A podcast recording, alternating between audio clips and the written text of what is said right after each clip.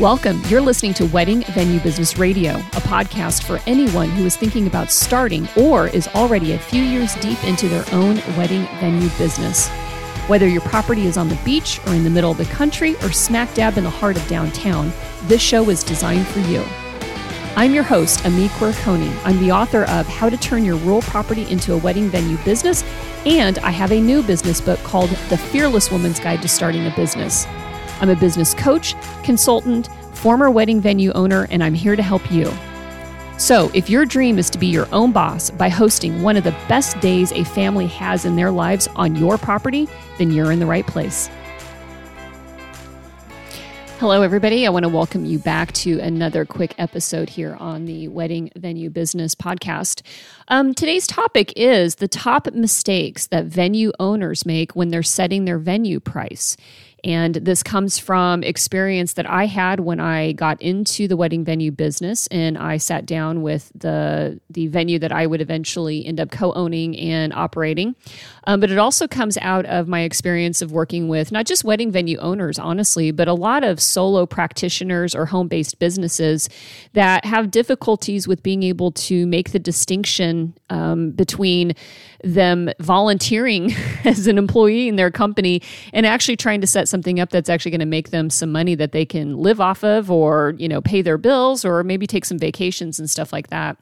And so uh, some of the things that i'm going to actually run through um, do affect venue owners you know pretty significantly but also can be something that a lot of people doing this type of business or a service-based business can actually suffer from. So Number one uh, mistake is when I've worked with venues and other types of businesses, they uh, tend to combine their variable expenses and their fixed expenses together.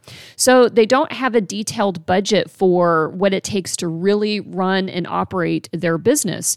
And in the book, I actually do talk about why they're, you know, why you actually need to be able to treat those two things separately. Because if you combine the costs, which are your variable expenses, these are the things that you actually only spend money on when you're running an event. And if you lump those in with the fixed expenses, which would be um, let's say your maintenance every week or the uh, mortgage on your property, um, your internet bill, having your website, and all that other stuff, you really don't end up coming up with a really good way of deciding um, or determining, I'm sorry, like whether or not your price is actually the right price. And so when you're setting your price, you need to know how much does it cost to do the, ven- the event itself and how does that compare with what it costs overall to keep this entire business you know operating um, at, you know at the overhead level so you have to break those two things out now when you have that kind of information then you can avoid mistake number two which is a lot of folks don't even know what their break even point is. And what the break even point is, is what is the minimum number of events and the price you have to set so that all the things that you spend money on to have this wedding venue business actually at least gets paid for, breaking even, right? You're making just enough money to be able to cover the expenses of having this business. And um, when I came into the wedding venue business, that was one of the first things I calculated because what I could see was there weren't enough bookings on the schedule, and I suspected that the price was too low. And so when I did the break even analysis right away, I discovered instantly that each event was losing about $700 per event.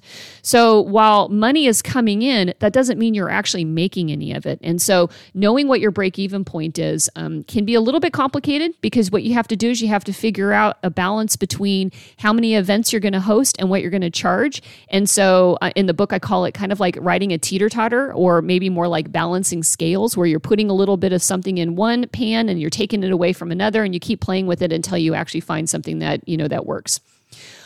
All right. Now, the third mistake that venue owners make when they set their venue price is um, they don't leave themselves enough money to make anything off of it. So, yeah, when venue owners, and actually, again, this is a common mistake that a lot of other business owners will do, is you don't end up adding up all the time that you really are spending in your business. And I've done this, like it's a full time job almost year round If you add up the time in the off season that you're spending doing tours, doing marketing, maybe still doing open houses, talking to the clients that you've already booked and answering their questions, that's a lot of work and that's a lot of time. And then when you sit down and you break out how much money you make at the end of the summer, if you didn't actually work in enough money for yourself, well, this is where I've seen a lot of venue owners burn out really fast because they realize that they're putting in that time and energy, and yet at the end, they don't feel like they're getting anything out of it. Um, and then when you balance that with the stress that it takes with running a wedding venue and dealing with a lot of people like every weekend of the summer, um, it's got to be worth it to make some money on it. And so they never work in the number and never figure out how to integrate how much they want to actually take home at the end of the year from running a business full time on their property.